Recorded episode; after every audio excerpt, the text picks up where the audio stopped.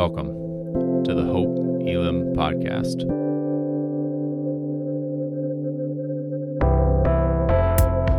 We are a diverse church in the heart of Des Moines, seeking to bring God's kingdom as we live more like Jesus. We hope that what you're about to hear points you to Jesus Christ.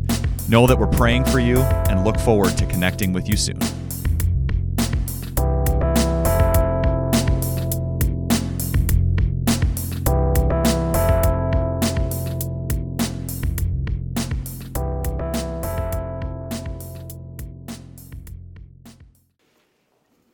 Good morning, Hope Elam.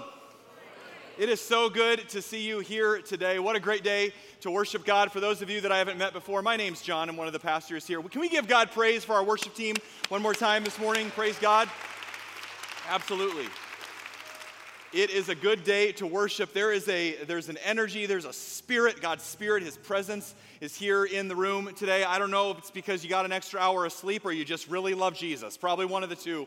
Uh, but we're really glad that you're here. And again, it is no accident that you are here, whether you're online with us or here in the room. Every day we have a great opportunity. Every weekend we have an amazing opportunity to dive into God's Word. But today uh, we have a special opportunity to hear from our senior pastor, Mike Housholder, as you heard Pastor Brian mention in the opening video. If you didn't know, if you're new, which a lot of us here at Hope Elam are new, and that is awesome. Uh, Hope Elam is one of the campuses of Lutheran Church of Hope, and so we are call ourselves one church in multiple locations. Is that we're a part of a much bigger family than even what you just see here in the room as well. And today uh, we are going to hear, uh, we're going to go live here in a moment uh, to our West Des Moines campus to hear from Pastor Mike, and all of the campuses today are hearing that same message. Once in a while, a couple times a year, not all the time. Normally, Pastor Brian and I are up here on the stage, and uh, you'll want to join us again next week uh, for our anniversary. As you heard, as Pastor Brian and I will be tag teaming the message next week, and we're excited uh, about that. But today, once in a while, there are certain weekends where we feel like it's important for every one of our campuses, all over the metro and all over the Midwest, now in Nebraska and Missouri as well, to hear the same message at the same time. So it's a very important day to do that. Pastor Mike knows that he's speaking to you and he loves what's going on here at Hope Elam as well. And I, days like this where I look around and I see the worship center filling up and, and breakfast and, and the lobby and what God is doing around here, it wasn't that long ago about two and a half years ago that myself and Pastor Hurst and Pastor Mike, or you're going to hear from today, walked through these hallways and it was empty and it needed some work. And we sat right down here in the front row uh, in the worship center and gazed out at the lovely red carpet uh, that was there at the time. And, and uh, everything was maybe a little, just needed a little uh, cosmetic upgrade around here a little bit and said, God, what do you want to do in this place? How do you want to bring these churches together? And we all felt that God is going to do a powerful work in this place, and He has already begun that, and He is doing that, and you are a part of that. Amen. So praise God for what He's doing in this place. So, it's going to be an awesome day as we continue to work through our series, The Ten Commandments, in nine weeks. And so I want to encourage you, just as you would if I was standing here on the stage, open up your Bible or your Bible app uh, on your phone as well and follow along. We know uh, that there is certain topics that can be maybe a little bit more uh, sensitive that you might want to be aware of. And so today we're diving in as we continue to go through uh, the commandments as well to our sixth commandment um, of not committing adultery and talking about the gift of marriage, the gift of sex, and those things as well. And we just want to acknowledge that for some of us, that's hard. That's hard. There's broken relationships. Every single one of you is a part of a different family situation. I just want to acknowledge that and I want to say to you this morning God knows that. God created you. He knows you. He knows your heart. He knows what's on your mind this morning. And most importantly, He knows every single one of our stories, myself included.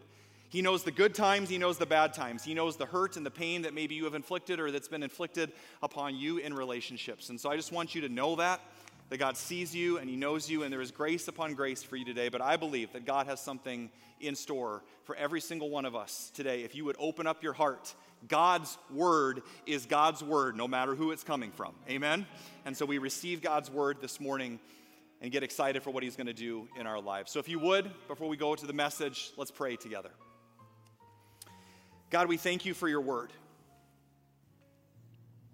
And I pray this morning that you would make our hearts soft and receptive. God, you are the potter, and we are the clay. So would you mold us and shape us into the men and women that you're calling us to be, God, as your church. We claim that promise this morning that when your word goes forth, that it will accomplish the purpose for which it was sent. So do a good work in our hearts today. Lord, even if some of these truths, even if your word is hard to hear, if it's convicting sometimes, God, we receive that. If it's challenging, we receive that. So make our hearts humble and receptive to your word this morning, God. You brought us here for a reason. So we receive that now. Jesus, we love you. We love you. Pray all of this in your holy and powerful name. Amen.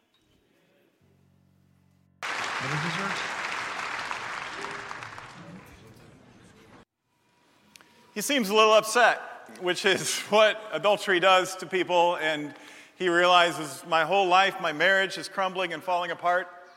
If you're married, I hope you've never had one of those dinners with your spouse where you order the creme brulee and she orders the divorce at the same time, but that's what happens to Cal and to Emily too. And that doesn't just affect married people, and this sermon isn't just for married people either. This is for single people or any of us who know people who are going through this kind of hurt, this kind of trauma, really, this kind of grief, this kind of sorrow, this kind of suffering, because that's what adultery does. Hello to everybody uh, who's here. Good to see a full house uh, here in West Des Moines again. And hello to everybody who's watching it at all of our campuses. All of our campuses are tuning in live this weekend because apparently none of the campus pastors want to preach on sex. And I get it. I understand, you know, I'm getting older. I've learned a few things along the way. Uh, but a special welcome to all of you. Ankeny, hello. Waukee, Grimes, hello. Uh, Ames, hello. And uh, to Hope Elam, too, especially to you guys. It's your second anniversary next week.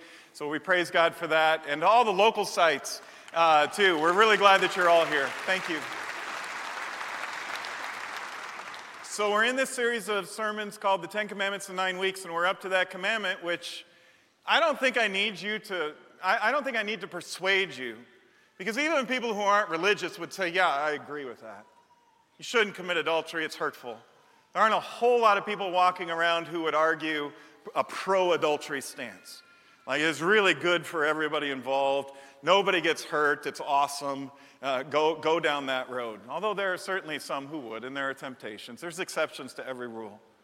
But the overwhelming majority would agree with God on this. So I'm not going to spend a whole lot of time trying to convince you that adultery is bad, but I do want to point out to you some things that, well, that stand out. And, and the reason the hurt is so deep in that movie scene, uh, opening scene from Crazy Stupid Love, how deep the hurt goes. The big problem with adultery is it breaks trust. It just burns right through the chain of trust that a married couple have. And when that chain gets broken, there's some work to be done. There's some sadness. There's, there's some sorrow to walk through. But there's more problems with adultery. Number one on that more list is fantasy is not reality.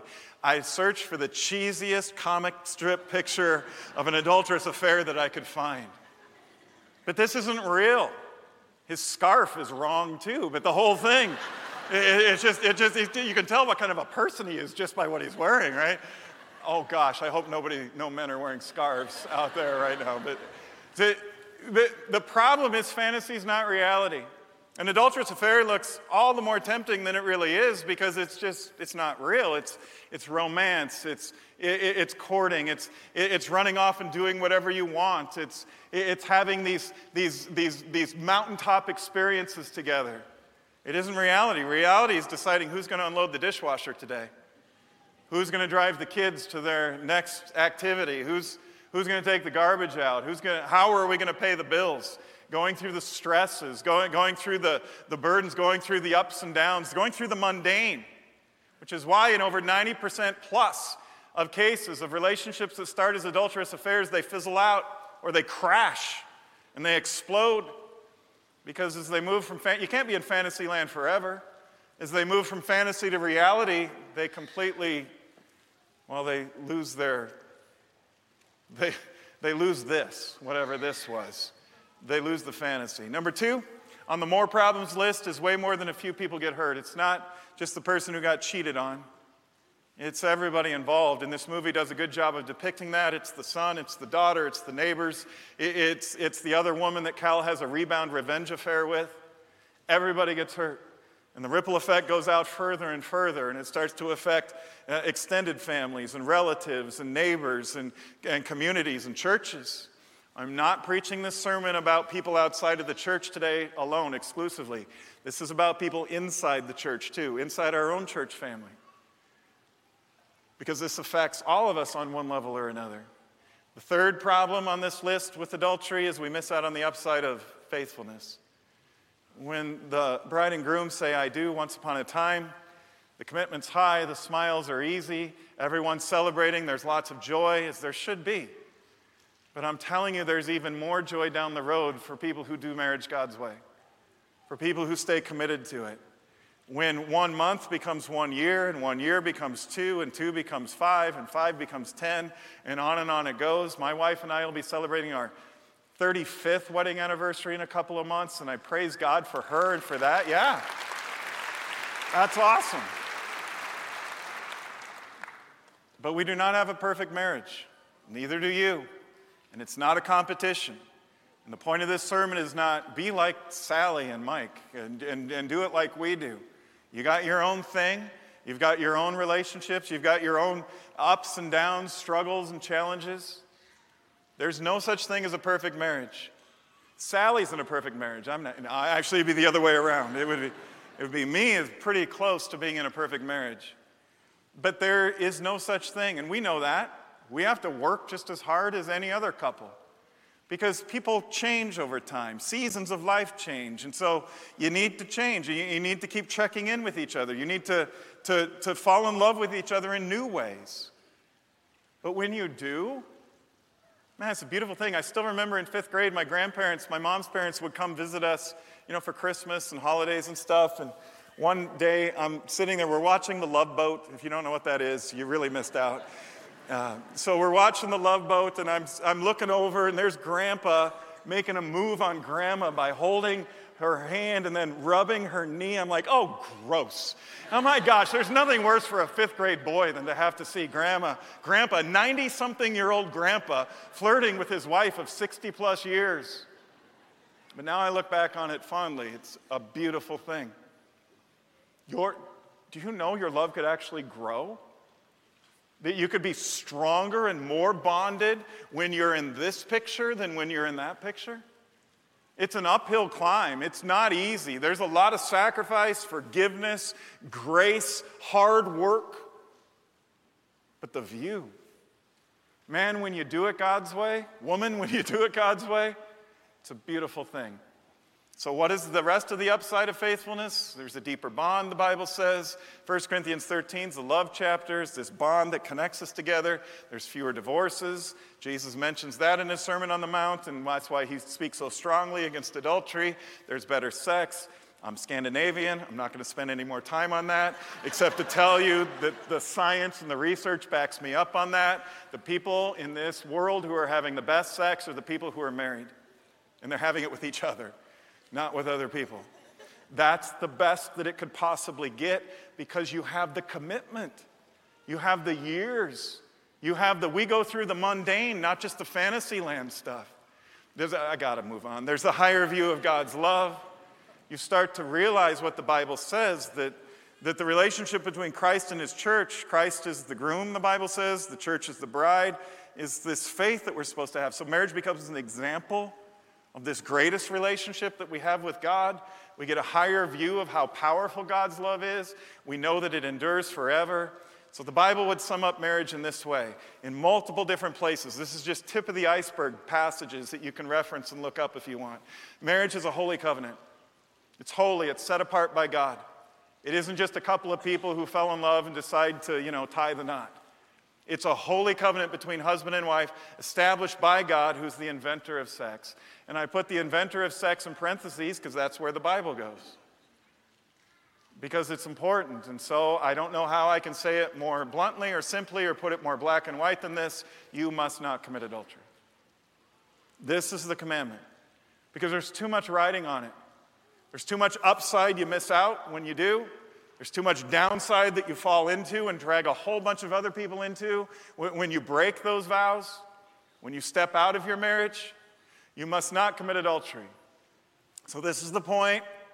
where a lot of people who have a um, self righteous religious spirit say, Amen. This is one of the best sermons I've heard in a long time. We're just putting it right out there. And Jesus is going to mess you up on the next screen because he takes this commandment and he says, Yeah, but it's you too. You have heard it said, Jesus says, the verse right before this, you shall not commit adultery. But I say, anyone who even looks at a woman with lust has already committed adultery with her in his heart. And I don't think it's taking liberties with the text to say that it could be a woman looking at a man or anybody looking at anybody with lust. You've committed adultery with that other person in your heart. Now the ground levels before the foot of the cross again, doesn't it? That's the thing about God's commandments. They grab us all, they challenge us all, they become a mirror in front of us all. There's way too much in the American church today of this religious spirit where we say we've got it right, and people who commit adultery, they don't really belong with us. They don't belong in our holy huddle. They don't belong in our church. They shouldn't be sitting in the pew next to me, or the row next to me, or the chair next to me. No, we're going to have communion at the end of this sermon. Rightly so, because we all need to get in line. Jesus makes that very clear. You don't just sin by your actions. You don't just sin by your words. Sure, the consequences on this, in this world can be greater if you actually sin physically and commit adultery more than an emotional affair. But still, even your thoughts can be sinful, Bible. Jesus says clearly in the Bible here. Anyone who even looks at a woman who has this lustful thought, Jesus also encounters adultery later in John chapter 8 when the religious, self righteous people uh, drag a woman who's been caught in the sin of adultery to him because they're trying to trick him and test him because they have this narrow interpretation of their law that says you can stone to death a woman who commits adultery or a person who commits adultery.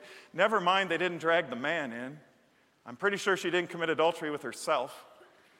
But that's the misogynistic world that Jesus lived in, and it still exists on certain levels today, that's for sure. So the woman gets blamed and accused and shamed, and she's got her life now on the line.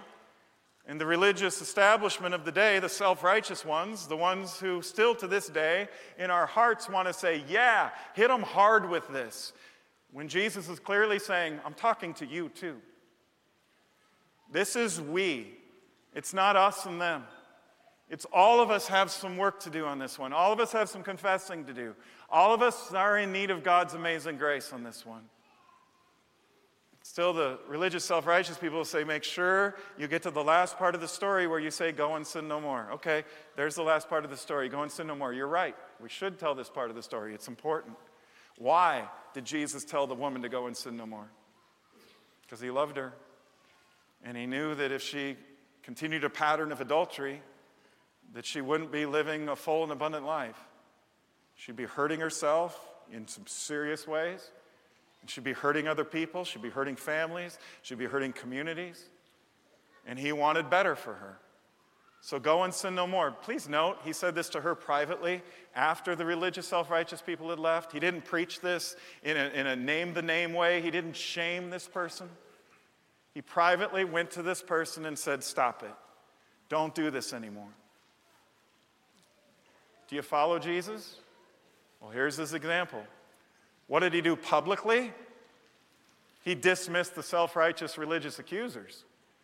He says, If any of you have never sinned, go ahead and throw the first stone at her. And he knew he had them, and they knew he had them, and they had to drop their stones and walk away. Which begs the question who sets your moral compass? The religious, self righteous world that's out there, or the religious world that says anything goes, adultery's fine as long as there's consenting adults, who cares anymore, there's really no boundaries? Or is there a more faithful middle? Is there a, a clear call from God on these things that would lead us all to, to not just better marriages and relationships, but, but better communities, better neighborhoods, better cities, better nations? Because the family would be uplifted? Who sets your moral compass? Who gets to be true north for you? Who gets to tell you which way you go when you face the daily dilemmas, the moral dilemmas, the ethical things, the, the stuff where you're not sure what you should do? Who do you turn to? Who becomes the source for you on the decisions you're going to make? Social opinion Whatever Twitter is saying, although that's rapidly changing. Did you get your check yet? Uh, your check mark? Apparently, those are going to be sold now. Uh, honestly, do we care that much? Do we really need the check that much? I, I don't know. Is it a political worldview? Are you watching cable TV news or, or, or, or, scanning it on your phone over and over and, and say, this is the biggest issue in the world today? That's important. As I said last week, we're going to vote here as a nation in a couple of days. I encourage you to do it. I encourage you, Christians, to participate. Let your voice be heard. But you're going to let politicians set your moral compass? That's as deep as you go? Another human being? A flawed, fallible human being is going to tell you what's right and wrong as your absolute true north truth? Or is it your own personal philosophy? I just believe in myself. Or, or somebody else's, a, a trusted family member, a trusted friend. Whatever they say, that's what goes for me too. I invite you to look deeper at your life. Find a better compass.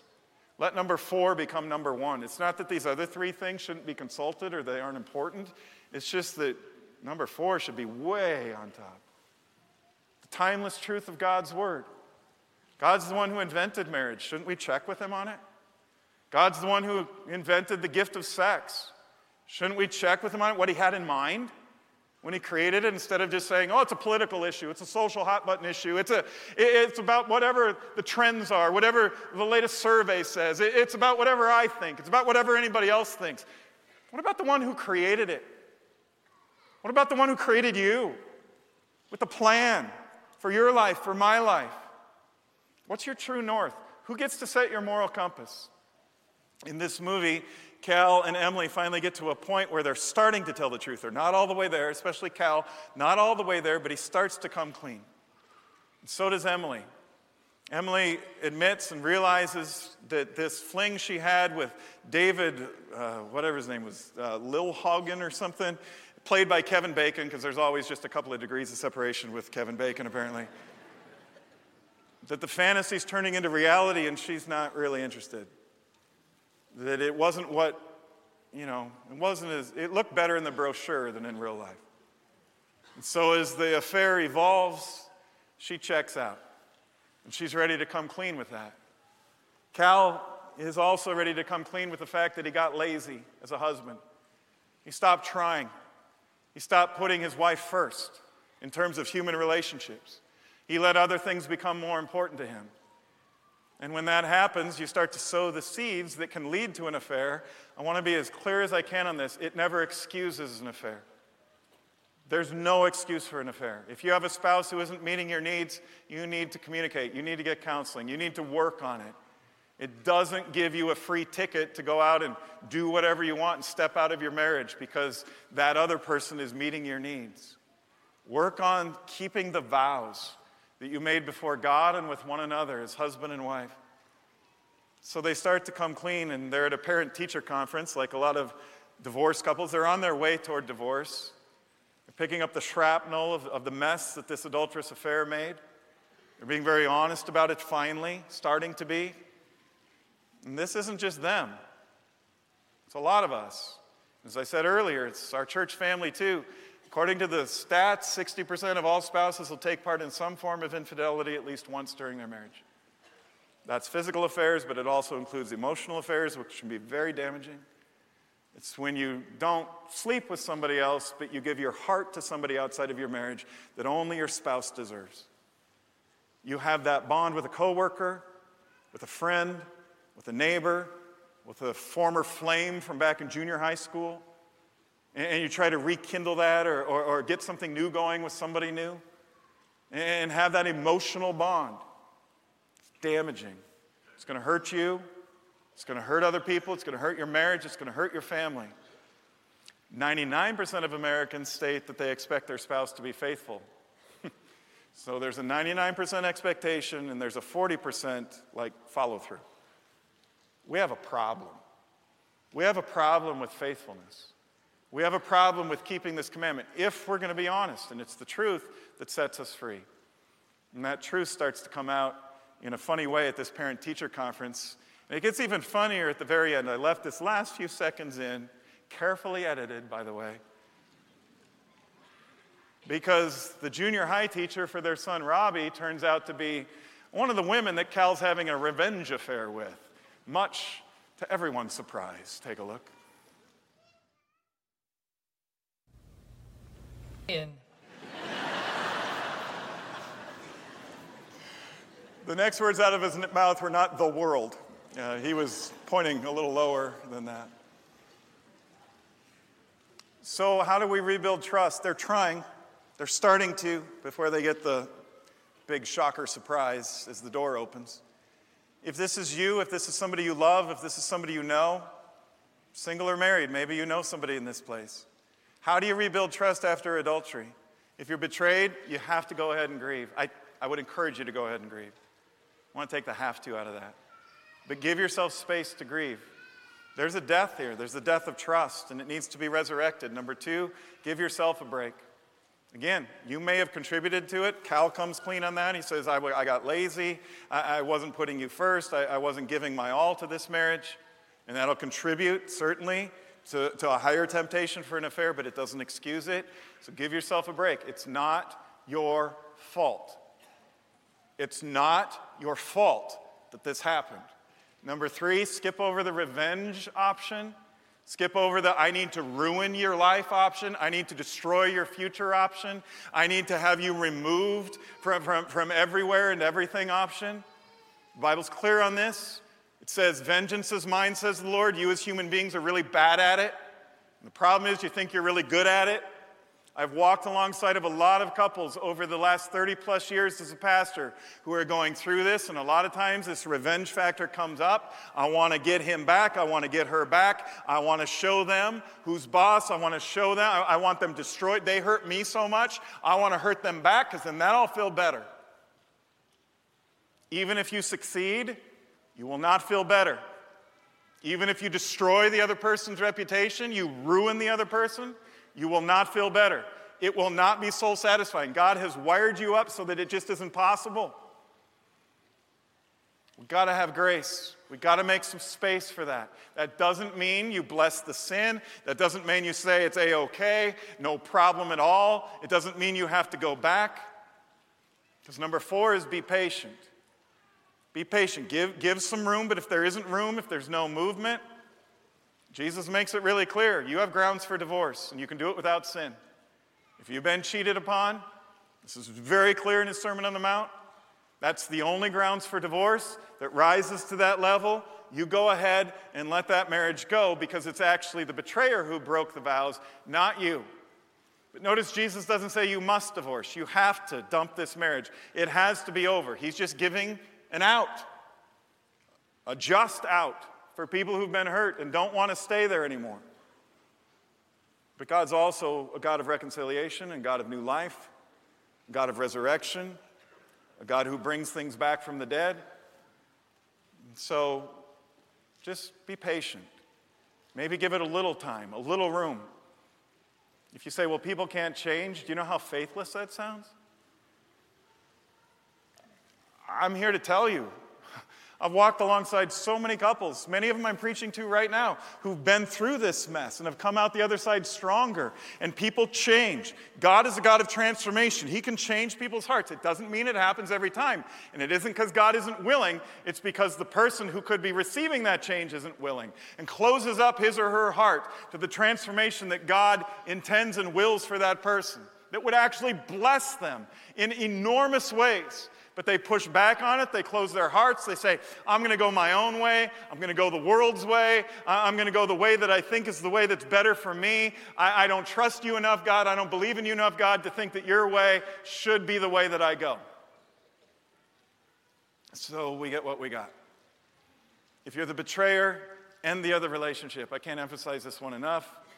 Wipe the name off of your contact list. Let the person know I'm not going to call you anymore text. I'm not going to receive your texts. Block them. Say, I'm not, it's over. It's done. You owe that to the vows you made to your spouse. End the relationship. You can't be friends anymore. It's over. It's done. Number two, sincerely apologize. Number three, be consistent. Number four, you be patient too. I've, I've seen this happen so many times When, when I'm, I'm, counseling a couple and, and, and the one, the husband or the wife or whoever it might be, stands up and says, I've done one, two, and three. I, I ended the other relationship. It's over. I sincerely apologized. I'm telling the truth now. I'm not cutting corners. I'm not making up stories. I'm not telling lies. I've done all these things. We should be back together again, right? That's not your call. That's not your call. That's the one who's betrayed. They get to make that call. Now, the one who's betrayed doesn't get to turn this into a power play if you're going to go God's way. If you're going to go the world's way, they'll tell you, make it a power play. Show them, make it hurt. But God's way is a way of grace and compassion and forgiveness. Be patient, though. You don't get to tell the other person when they need to get over it, when they need to be okay with it. And finally, together, find a good marriage counselor. Get support. We have a marriage retreat coming up here in our West Des Moines campus for all campuses next week. It's for all couples, married or not, and you're invited to come and learn more about what God's plan is for relationships and for marriages. This isn't so much for the people who are struggling and working through an affair. You need professional marriage counseling for that.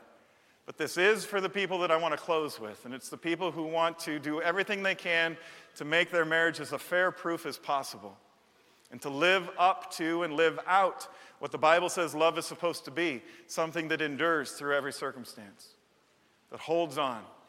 So, how do you minimize the potential for adultery in a marriage? Number one, and most importantly, put God first. Here's my last stat and bar graph.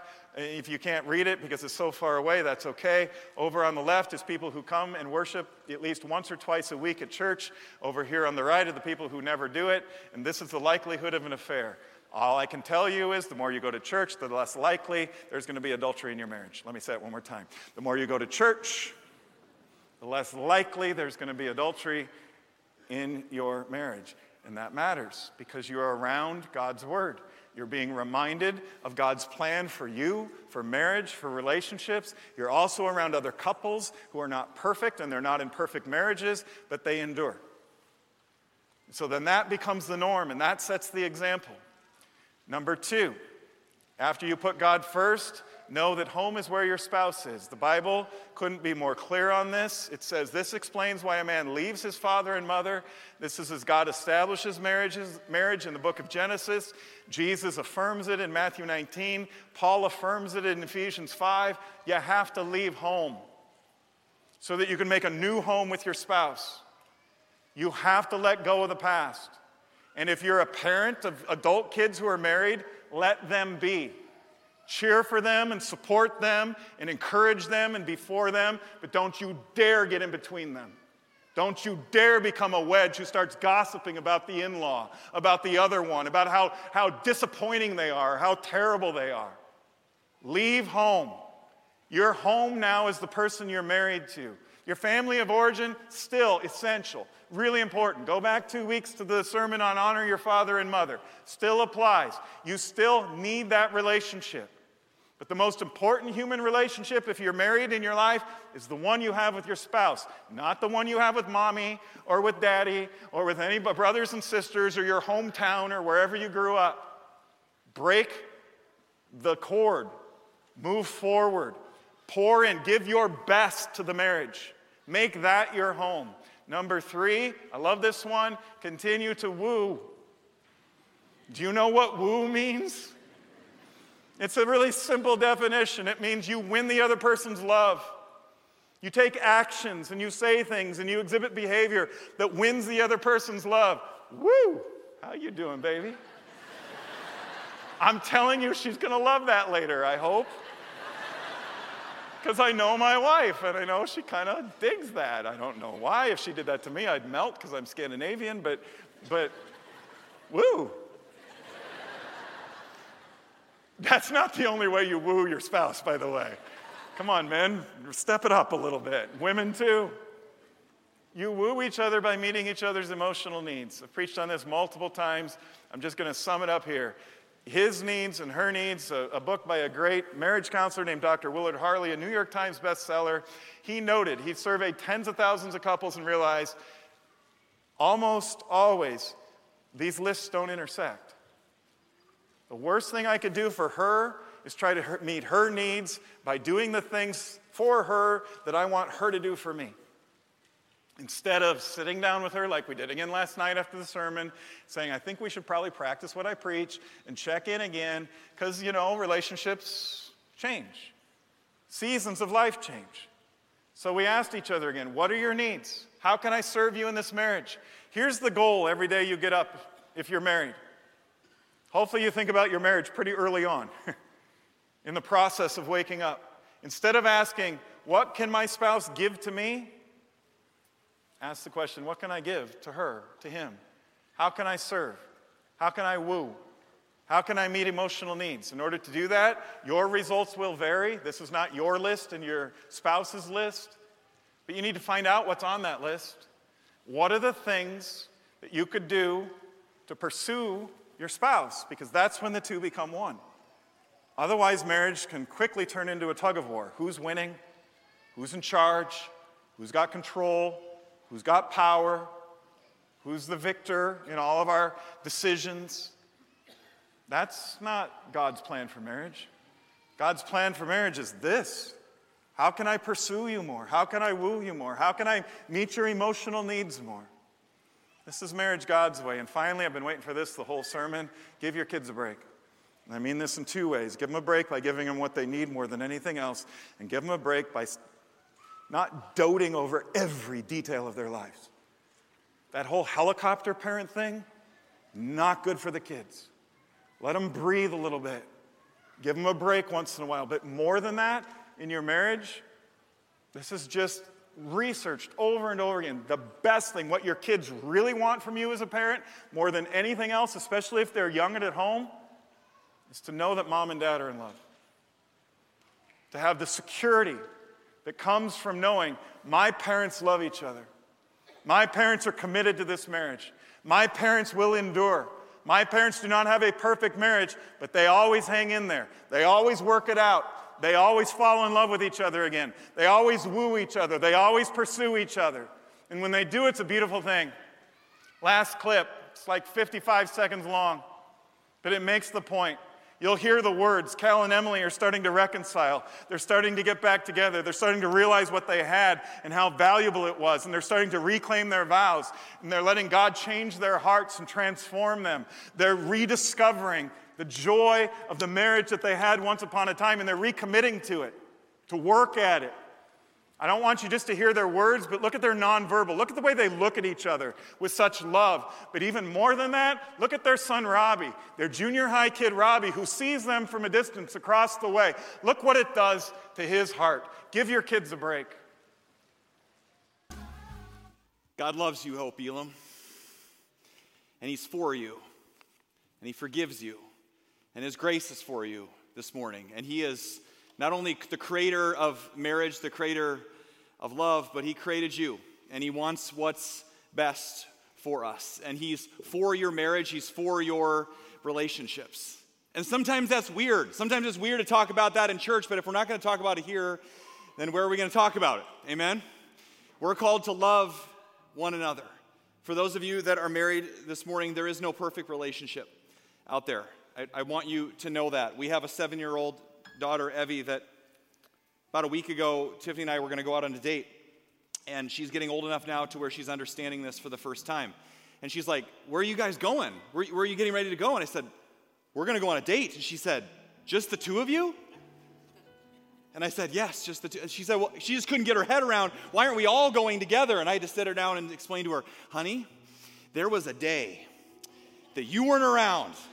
You see, we're married and there was a time when you guys weren't here, and mom and dad would spend more time together. We love you as well, but we had more time together, and I had more hair and more energy and all of that. And mom and dad love each other so much. And she goes, Are you guys gonna kiss? I said, Yes, you better believe it. Kids need to know that you're in love. But I also understand this. Group like this, there are so many different family situations, there are so many different relationship situations. And I love what Mike said this is for all of us. And so I want you to hear this loud and clear today. He sees you, He knows your name and He knows your story. And you may want that and say, I, I would love to go on a date. I would love that. I had that, or I desire that, or I'm not able to have that right now. He sees you and He meets you where you're at, and your value and your worth are not determined by your relationship status today. Amen? He wants you to know that. And His grace and His forgiveness is for all of us today. Whether that's been your situation or not, whether you've hurt others or you've been hurt, His grace is big enough for all of us. And the ground is level at the foot of the cross. And we understand, Pastor Brian and I were talking this last week, these last three weeks have been heavy. We're talking about honoring your mother and father and the, the pain and the brokenness. So many of you have come up and shared stories of you reconnecting with your parents, reconnecting with estranged children. It's been heavy. Last week we talked about anger and pain and bitterness and, and how we can actually hurt people in our hearts, the way that we think about them, the way that we treat other people. And today, adultery, it's been a heavy few weeks, and we just want to name that and say that we are here for you. We have prayer, the prayer partners will be up here after the end of the service day. We have a prayer team. Reach out to us. We have a care team that would love to walk alongside of you. If, if you need a, a, shoulder to cry on, if you need a, a listening ear, if you need references on good, solid Christian faith based counselors that are for you, that are for marriage, that believe in God's word, get a good counselor. My wife and I have been going to counseling, us together, yes, us, for the last seven years. Why? Because you do regular maintenance on your car. Why not do it on the most important relationship in your life? We're, we're, called to love and invest in that most important relationship. We want to come alongside of you. You don't have to do it alone.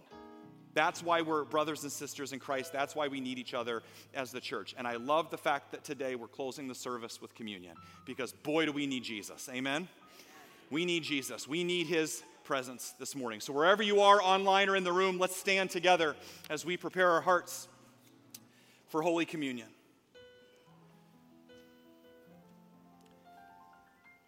Communion is not for those who have it all together. Communion is not just for those that have the real issues. Well, because as it turns out that's all of us. And Jesus knew that. And Jesus was with his disciples on the night that he was betrayed. And he took the bread and he broke it. And after giving thanks, he gave it to them, saying, Take and eat. This is my body, broken for you. This is the extent of my love that I will give my life for you. My body, broken for you. Do this in remembrance of me. Again, after supper, he took the cup, and when he'd given thanks, he gave it to them, saying, This is the new covenant in my blood. This is my promise to you that no matter who you are or where you've been or what you've done, my blood covers a multitude of sins, and you can have a fresh start in my grace today. We can come to God just as we are. We don't have to get all cleaned up on all these issues. We can just come to Him as we are, and that's why Jesus taught us how to pray by coming to God as Papa, as Daddy, as our good and loving Father that receives us just as we are and not as we should be. And if this is a hard message for you today, receive that love, receive that mercy, and that acceptance today. As we pray our Lord's Prayer Our Father, who art in heaven, hallowed be thy name. Thy kingdom come, thy will be done, on earth as it is in heaven. Give us this day our daily bread, and forgive us our trespasses, as we forgive those who trespass against us. And lead us not into temptation but deliver us from evil.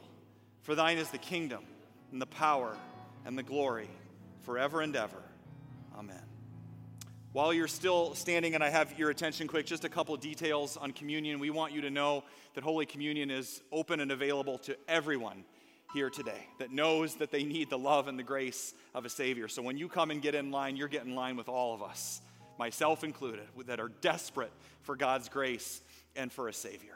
And so at this time, as I give a few final instructions, I'll invite our communion assistants and our ushers forward today. What you're going to do is no matter where you are, if you're home, you can grab your elements if you're worshiping with us online. But as you come up, the ushers will guide you to where you go, either on this level or up in the balcony. There'll be stations up there as well. And then you'll receive the kit. We want you to know that there's the regular kits that are purple on top. There are also those separate kits that are gluten free available if you need those. And just ask your server for one of those as well You'll be escorted by the ushers to your station, and then you can receive the first layer, take that off to receive the wafer, and the second layer is the juice. You can receive the elements here, you can take it back to your seat and receive it, and then we ask that you remain standing as you head back to your spot as the worship team will close us in worship today. All is ready. Come and receive God's grace.